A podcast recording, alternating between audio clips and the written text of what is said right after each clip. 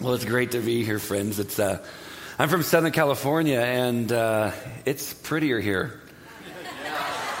I'm telling you, I don't. we don't even have a yard. It's crazy. Um, let me pray for us. Before we pray, I think this is the main thing that I want to make sure that happens is that whether you've been walking with Jesus for a long time, um, or you're here and you're just trying to figure this whole Jesus thing out, uh, or maybe you're here and you don't even want to figure it out because you can't stand his followers, um, or you don't believe in Jesus.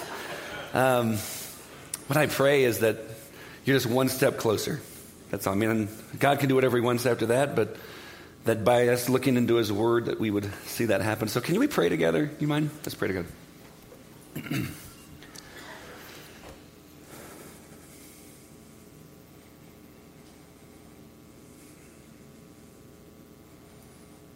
Father, again, I pause before I speak to you as a constant reminder that you are God and I'm not. That you're God and we're not. That I just feel like so often we just jump into just prayer and it really becomes kind of a, dic- a dictation list to you of what you should be doing rather than us pulling back and just surrendering to your will. So, God, I want to see you speak and do things that we never thought imaginable, God, I want to see you change lives, starting with me, first and foremost. But God, I pray that you would do something today that draws all of us one step closer, whether it's intimacy or knowing you or whatever it is. But God, that we would, we would be changed. So, God, thank you. Uh, speak as only you can. Keep my opinions, my agenda to myself. If I say anything that's not of you, give us spiritual amnesia before we leave. We pray this in Jesus' name. Amen. I feel like if, uh, who has a Twitter account? Anybody? Twitter account? It's like 17 of you. Okay, so that's, and it's okay. I mean, some of you guys like it, some of you guys don't. And I have one. I don't know what it's for. I don't understand why we're trying to, to explain our lives in 260 characters. Um, or, hey, this is my dinner. I don't get it. Why do you take a picture of your clam chowder and want to tell the world? I don't know. I don't get that part, but I still don't understand it. But here's the thing. Like, I think if we were to take scripture Say, what is the message of the Bible? What is the message, the key thing? The, if you're going to tweet it, what would it be? And I really believe this is it.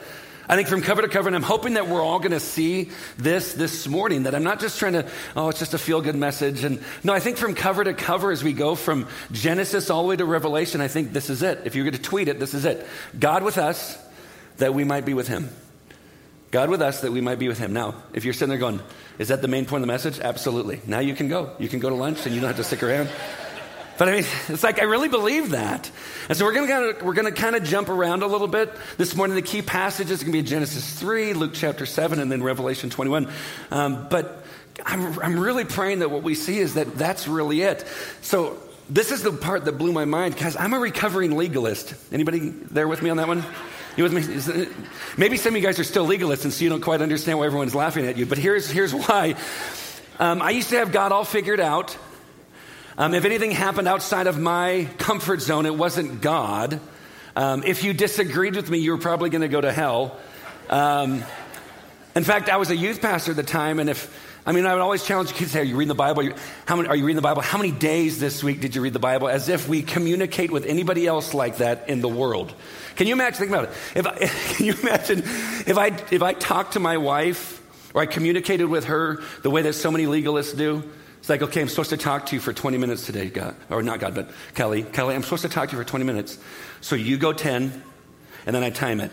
Done. Woo, thank God. Okay, my turn. I talk for 10. Okay, done. We don't have to talk for another day. And then I go away. Isn't it weird that we, so long as you have your quiet time with God in the morning, you're fine. But that's kind of, so I'd look at students, hey, so how many times, how many days this week did you read? And they'd say two. And I'd say, why not three?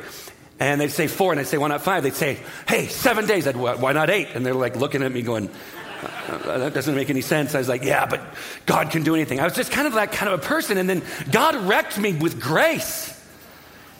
Yeah. When you realize, when you come to the point where you realize that you're horrible, and if you haven't anyone, if you haven't anyone tell you, if you haven't had anyone tell you lately you're horrible, let me just invite you into it. You're horrible. And we're sinners. And it's like we sit there and go, God, why would you put up with this? And somebody sit there and go, No, I'm pretty good. No, guys, we're all jacked up. and if you can't agree with that, then you might still be a legalist.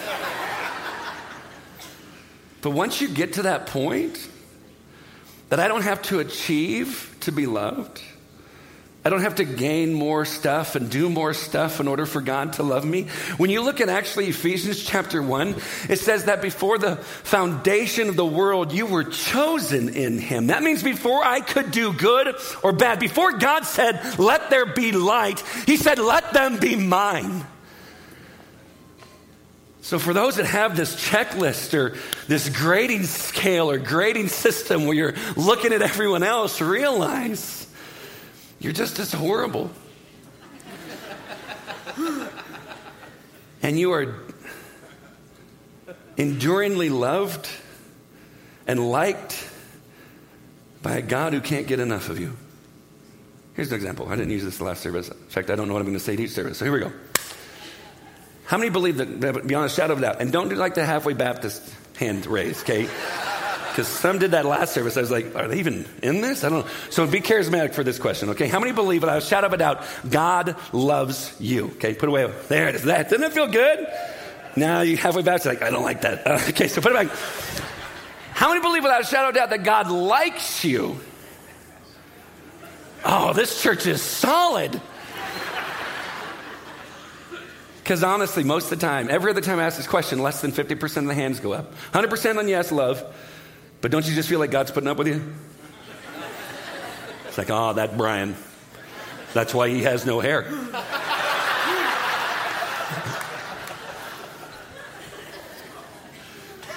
Guys, who do you think created laughter, the concept of enjoyment, the concept of humor? Who do you think created it? Us? Guys, we're not that, we're not that creative. Pretty much we've taken everything that God has ever created that's good and then just jacked it out. You want proof? Okay, Genesis chapter 3. Here we go. Everything was great for two chapters.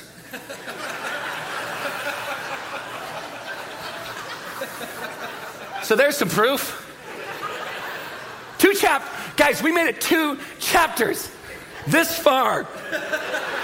The rest of this, that's God dealing with our junk. This, God's like, turned out real good. Do you ever wonder if the Trinity thought, is this really the best way to go? Got to rethink this one. Guys, we were good for two chapters, and then here comes this talking snake.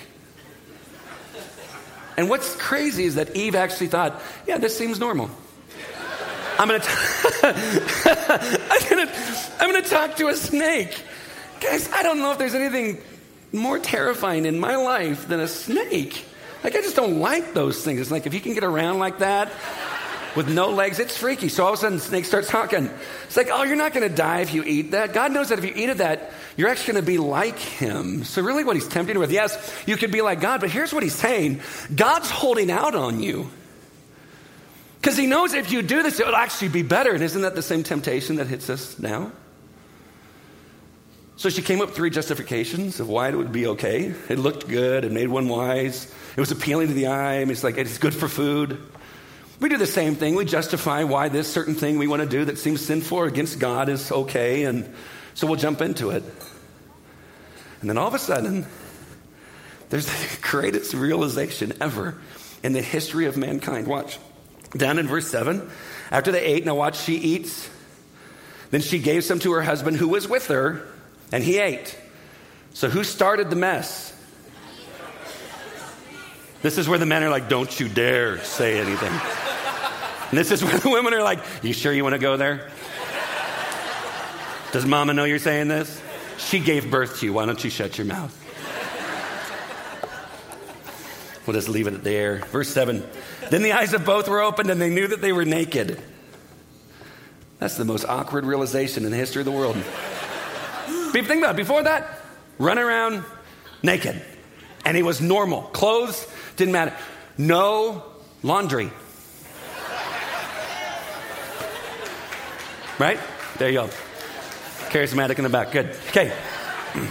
No laundry. But here it's like, can you imagine? It's like, well, I don't know if we should. Okay, let's do it.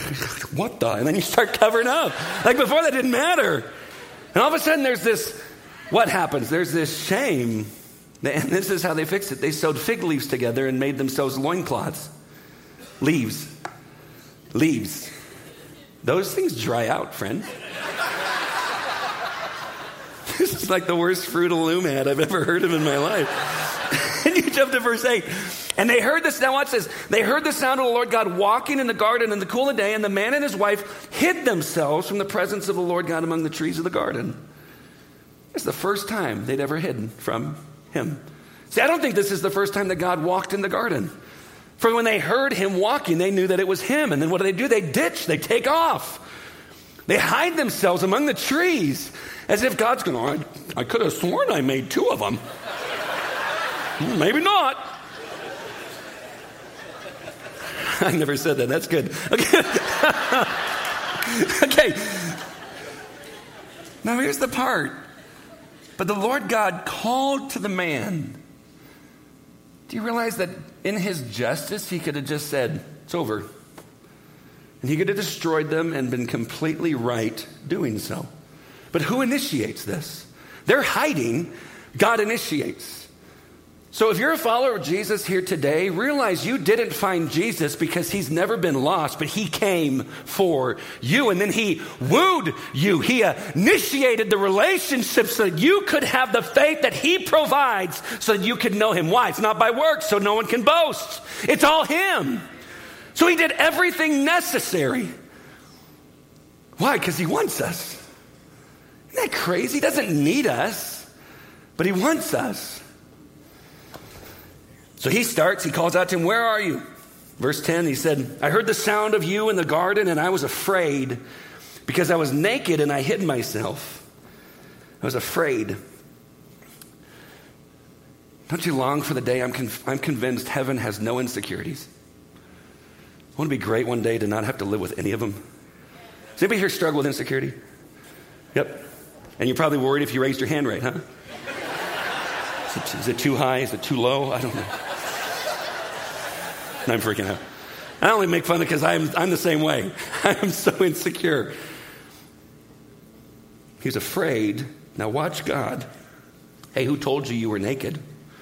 Oh no. who told you you were naked? Have you eaten of the tree of which I commanded you not to eat? I used to picture God really mad. That's my legalist days. Now I see a father broken. Even though he knew all this would happen, you realize there's no plan B here. It's not like I started okay, two chapters, plan A out the window, we're going to plan B. No, no, no. It's always been plan A. An eternal God who has lived out all of our tomorrows is not surprised by anything that we do or don't do. Think about it. You would never know the faithfulness of God if you didn't get to a place where you actually needed to see it.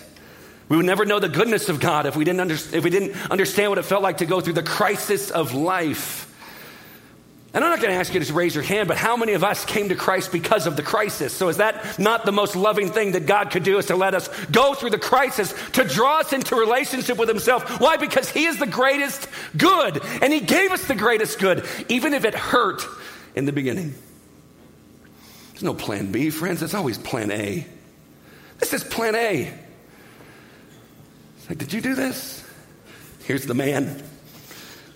The man said, the woman.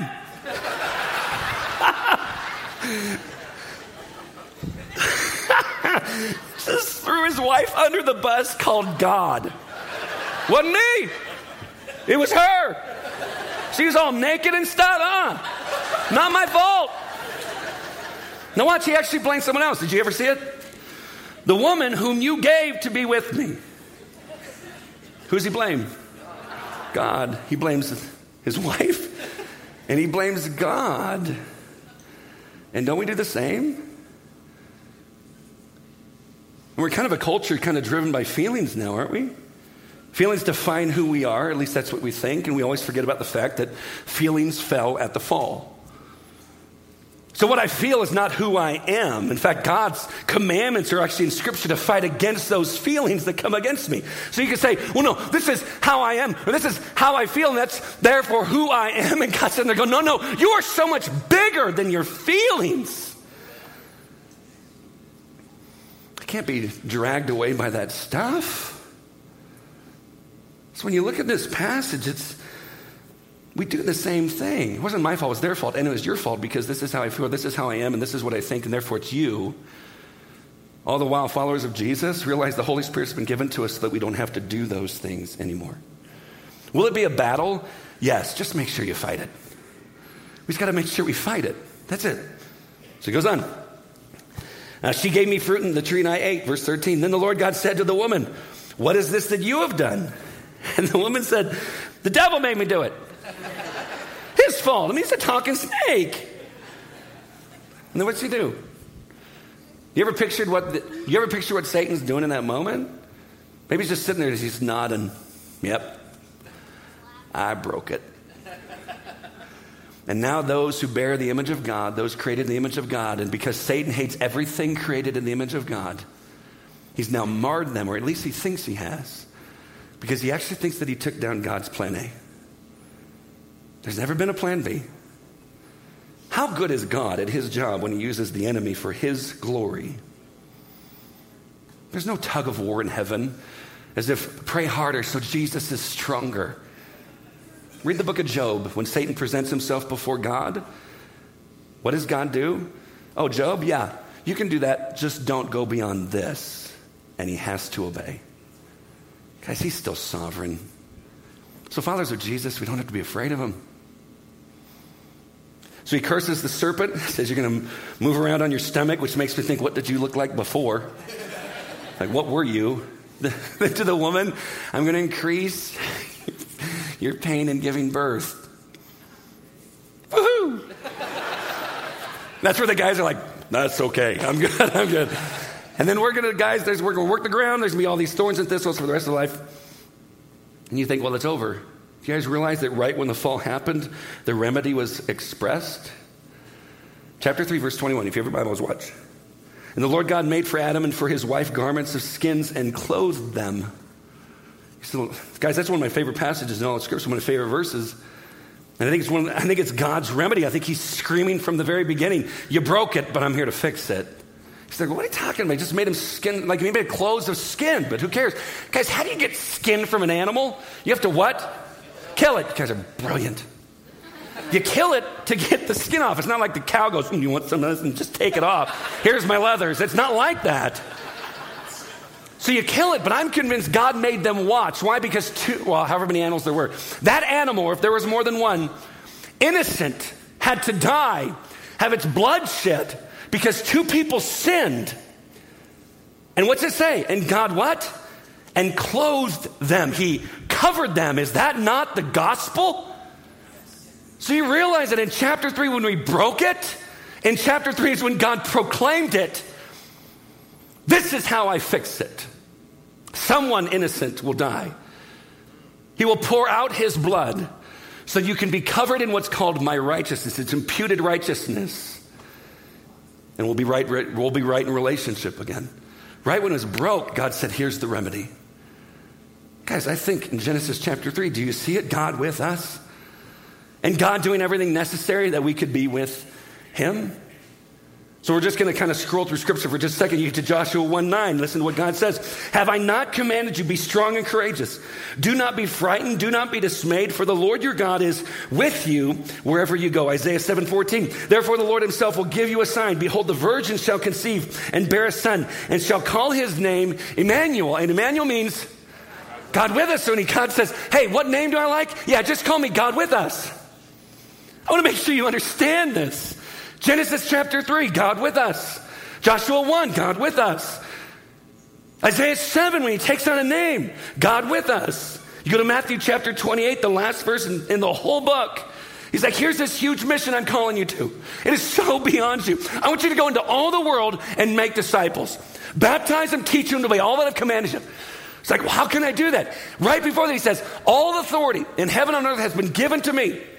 Guys, he has all the might, all the right. I'm thinking this. If someone dies, but before they die, they predict that they're going to come back from the dead three days later, and that person pulls it off, yeah, you want to follow that boy. So, what's he say at the end? When they're sitting there going, The whole world? Yeah, the whole world. Oh, by the way, you see me in all my scars? Because I think he kept them all. You see this? I'll be with you to the very end of the age. Genesis 3, God with us. uh, Joshua 1, God with us. Isaiah 7, God with us. Matthew chapter 28, God with us. John chapter 4, chapter, chapter 1, verse 14. And the word became flesh and dwelt among us. Jesus shows up. That's God in a bod showing up to be with us. How, how much more literal could it get than for Jesus, fully God, fully man, to show up? Then you get to Luke chapter 7. That was just the intro. We're going to be here a long time. What are they going to do? Fire me? So let's go, chapter 7, verse 4 verse 11. Soon afterward, he, this is Jesus, went to a town called Nain, and his disciples and a great crowd went with him. And he drew near to the gate of the town. Behold, a man who had, who had died was being carried out, the only son of his mother, and she was a widow, and a considerable crowd from the town was with her. Now, here's the part that stood out to me. This is a couple years ago when I first started preaching the message. There's a great crowd and his disciples with Jesus. And I'm, I, this is how I picture it. Because they're watching Jesus heal and do the miraculous, this crowd is full of hope. Even if they're going through something junky, they're with Jesus and they've seen him do the miraculous. Can you at least see that? Then you go to this side and there's this considerable crowd. This widow has now lost her only son, which means that she is now left to beg unless somebody brings her into her into their home. Full of hope. What's this sign? Despair right? Hopelessness. Full of hope, hopeless. Which crowd you in? Which one are you in? Now here's the thing. Somebody's going oh, to go, man, this is where it said, Jesus and I are tighter than ever. And yet, welcome to the church community because you'll have a bunch of people here going, I don't know how much longer I can go. And this doesn't mean that you're not loved by Jesus. And I'll prove it. So which crowd are you in? Like just think through it. Maybe you come, maybe you've come this morning and you're broken. And you're going through so much junk, and if we sat down eye to eye, needing the, I would be shocked. But I'm telling you, there's a crowd of hope because they've seen Jesus do the miraculous personally. Just which crowd are you in? So it goes on. And when the Lord, there's verse 13, and when the Lord saw her, isn't that beautiful? So what's the point? Two huge crowds. One's a great crowd, one's a considerable crowd, and Jesus sees her as the individual. In this crowd, he sees you as an individual, formed together in your mama's womb by God, bearing the image of God. Your value is based upon who created you. He saw her. Now watch. He saw her. He had compassion on her. That's beautiful. You know why? Because maybe it's this. Realize you never see Joseph mentioned again after Jesus is 12. Remember his daddy Joseph? Never see him mentioned again. When he's 30, never mentioned in his ministry. Mary's mentioned, but never Joseph. So I'm just convinced he just died somewhere between that. It might have been when he was younger or not, but I don't know. It was somewhere in that point. But wouldn't Jesus have compassion on this woman who just, well, she's a widow? And he remembers what Mary went through when she lost Joseph. And could it be that he has compassion on her because he knows that he's going to take a cross? And his mama's going to have to watch him die. So, is it possible that this Jesus that we worship, this Jesus that we follow, this Jesus that we would do anything that we can for, is it possible that this Jesus actually relates with us more than we think that he does? So, when he looks upon us, he has compassion. Do you realize that Jesus is actually for you, not against you? Do you realize this? Fathers, I just say this last one, just to encourage you. Sit there. Do you ever sit there and go, Am I going to make it? Like, do I get to still go to heaven? Because this was jacked up. This was a bad one. Jesus has never failed.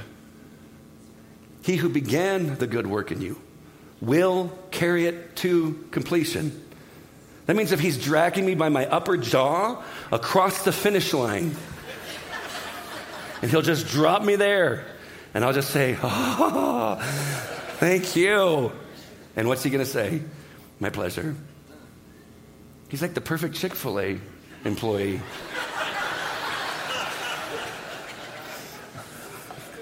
I'm glad that made sense. Okay, so we keep going.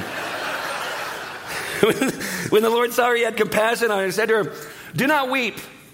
Does anybody else think that's rude? Can you imagine walking up to somebody who just lost their son, just walking up going, Don't cry. Does anybody else think that maybe Jesus should have been chopped in the throat? You will never admit this. It's like, oh, never, it's Jesus. Don't shoot me. I'm sorry. It's like we freak out. Guys, I think this is incredibly rude. If I don't have in my mind that Jesus is divine, if I don't have in my mind that Jesus is eternal, that Jesus has lived out this problem already, I think this is rude to tell someone not to cry when they've lost their kid, except for the fact that Jesus is God. So this isn't him saying, hey, buck up, stop being emotional, because he has compassion for her. He says, do not weep. Why? Because this is what he does. Then he came up and touched the bier, and the bear stood still. And then he says, Young man, I say to you, arise. I've never done that at a funeral. I've never walked up to the casket. Let's just make sure. Come on. Nope, he's done. That's not that's never happened. But Jesus like, don't cry. Then he goes over and he touches, he's like, Young man, I say to you, arise. You ever sit there and go, why did he say it that way? Young man, okay, he's young. I say to you. Was he trying to be Shakespeare? I say to thee. Except for maybe it's this. The one who spoke, the, the psalmist writes, I think it's in Psalm 33, in verse 6, 8, somewhere around there. says oh, that God breathed out all the starry hosts. That means when God exhales, the sun pops out. Think about it, like, like we, we exhale, people back up. Right? God exhales, the sun pops out. The closest we can get to the exhale of God is 93 million miles. Any, any closer and we would be dead. So here comes Jesus going, I say to you, the one that placed the sun in the sky, the one that put the moon there, the one who placed all the stars throughout the universe, the one who just spoke these things into existence, I say to you. Woo, I don't think he just mumbled it. I don't think it was monotone. I wonder if the universe shook because they knew the sound of its creator. I say to you, arise. What was everybody thinking until it happened? Now, this is freaky. And the dead man sat up and began to speak. And Jesus gave him to his mother, and fear seized them all. Rightfully so. Guys, can you imagine that happened and you're there? Let's say we sit there and go, I would just praise the Lord. I would just praise the Lord. I would do that after I woke up from fainting.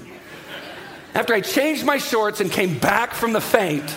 Guys, think about it. I'm just like, this isn't normal. Have you ever thought it would be like to have the job, and maybe some of you guys had this job, to drive the hearse? Because in your mind, you're thinking, what if they wake up? Can you imagine just driving all of a sudden you hear like, hey! You just turn the stereo up. Isn't that how you fix your car? That's how I fix my car. Hey, I just heard a rattle. It's gone. Oh, I'm brilliant. Can you imagine you're driving the hearse and you're like, oh, and all of a sudden it opens and the person sits up and just starts to have a chat. Hey, so do you like your job? Not anymore. Everyone's terrified. Why? Because this is not the norm. Don't you want to live your day with the kind of day where you actually are terrified because Jesus does something that's not the norm? Or, been, or, or, or, have we become so comfortable with the fact that so long as I have my quiet time, I'm good? No, I want to be left in awe. This side of heaven. Because I know I'll be in awe that side of heaven. Goes on. Jesus came to his, gave to his mother, verse 16, fear seized them all, and they glorify God, saying, A great prophet has arisen among us. It's like, oh, you almost got it. Theologically, you're not totally right. Isn't it great to know we're all in process? Any heretics in the room? Nobody, huh? Mine's up because I guarantee you I've got something wrong. I guarantee you that I'm not preaching some book correctly. I guarantee when I stand before God one day, Habakkuk is going to come walk out. He's going to look at me and go, You are nowhere close. I don't know about that junk you're preaching. That was horrible. Why don't you sit down? Guys, we're all heretics somewhere. We have something that's not totally right. We're all in process. We're all learning. So maybe we cut each other some slack as we all continue to love, love and learn with each other. Watch this. A, a great prophet has risen among us, and watch this. This is where they get it. And God has visited his people. Do you see it? Genesis 3, God with us. Joshua 1, God with us. Isaiah 7, God with us. Matthew 28, God with us. John 1, God with us. Luke 7, God has visited his people, therefore, God with us. Then we go to Revelation, and this is we're like, yes, my favorite book. This is, I love to fight about this one. Brian, what's your stance on the end times? I don't know. Jesus wins. Chapter 21, verse 1. Then I saw a new heaven and a new earth, for the first heaven and the first earth had passed away, and the sea was no more. Do you ever wonder why John said, There's no more sea, as if he's excited? Like, there's no more ocean. And you guys don't know what that means because you don't have any here, but like, we have lakes. It's not the same thing, okay? But he's like, there's no more sea. Okay, remember, where's he writing from? Isle of Patmos. And why is he there? Vacation or to die? He's left there alone to die. And the thing separating him from where life is is what? The sea. So now John is sitting there going, There's no more sea. There's no more separation. There's life. Do you see it? He's so excited about this part. Now, watch it. And I saw the holy city, New Jerusalem. This is not the church, but this is a city that is actually creating for us, coming down out of heaven from God, prepared as a bride adorned for her husband. When you go to a wedding, not the one that Ron Merrill dances at, I don't know what the heck that was. That's like watching a puppet go. Okay, but when you go to weddings and when the bride, the doors open, and you see the bride, everyone stands up, right? And you all face her. Who's the next person you look at? Groom, right? And most of you are sitting there going, oh, that boy better be crying. Because she's looking so much better than he is right now. So this is kind of like my normal thing with the groom. When I'm doing the weddings, I'm usually in the room and we pray for him. The, the groomsmen, it's like the big time. Even if, even if the, even if the groomsmen don't believe in prayer, every groomsman there is in it. They're praying. It's like, this is man time. And we're getting ready to go out the door, and I do the same thing that my youth pastor said to me. Every groom, I try to remember to do this. My youth pastor, right before I walked out for our wedding, he goes, Hey, one more thing. Man, wouldn't it stink if you went blind right before you saw her? And then he walked out. And the whole time I'm like, God, please don't make that happen. Please don't make that happen. And I could see, I could still see. But I do that now. I do that, and say, hey, wouldn't it stink if you went blind right before we went out there? And we walk out. And then they're standing and heartless. Okay, so here she comes. When she comes out, the door's open. I always scoot over and I pull him over. Why? Because it's really for each other. I guarantee she is not looking for this. And the fact that she laughs so hard makes you realize you understand that. Thank you. So they get to see each other. Guys, I have yet to see a groom who doesn't at least do this. it's a little quiver going, tears starting to come. Be strong, be strong. But that anticipation, it's like we're finally here. All the wedding planning is done. Everything's work. It's here. And everyone's just kind of like, this is great. And paparazzi's out. Everyone's got their phones. You just can't wait for them to be together. That's the picture that Jesus desires for us to see. And watch this next part. And I heard a loud voice from the throne saying, Loud. From the throne, that means God got loud. Why would he get loud? Because I think he's excited. This is it. This is the culmination of everything. Behold, and watch it. Behold, the dwelling place of God is with man. He will dwell with them and they will be his people, and God himself will be with them as their God. Do you see it? In one sentence, he repeats it God with us that we might be with him, God with us that we might be with him. And what will he do? He will wipe away every tear from their eyes and shall and, and, death shall be no more, neither shall there be mourning, nor crying, nor pain anymore, for the former things have passed away. In other words, He changes everything. God with us, that we might be with Him. Genesis, Joshua, Isaiah, Matthew, John, Luke, Revelation, the story, the message is still the same. God with us that we might be with him. And if God were still penning out the scriptures, it would be the exact same message to you and to me, where he'd be looking at saying, Get it, God with us, that we might be with him. What a message to share to a world that so desperately needs it. Can I pray for us? Let me pray.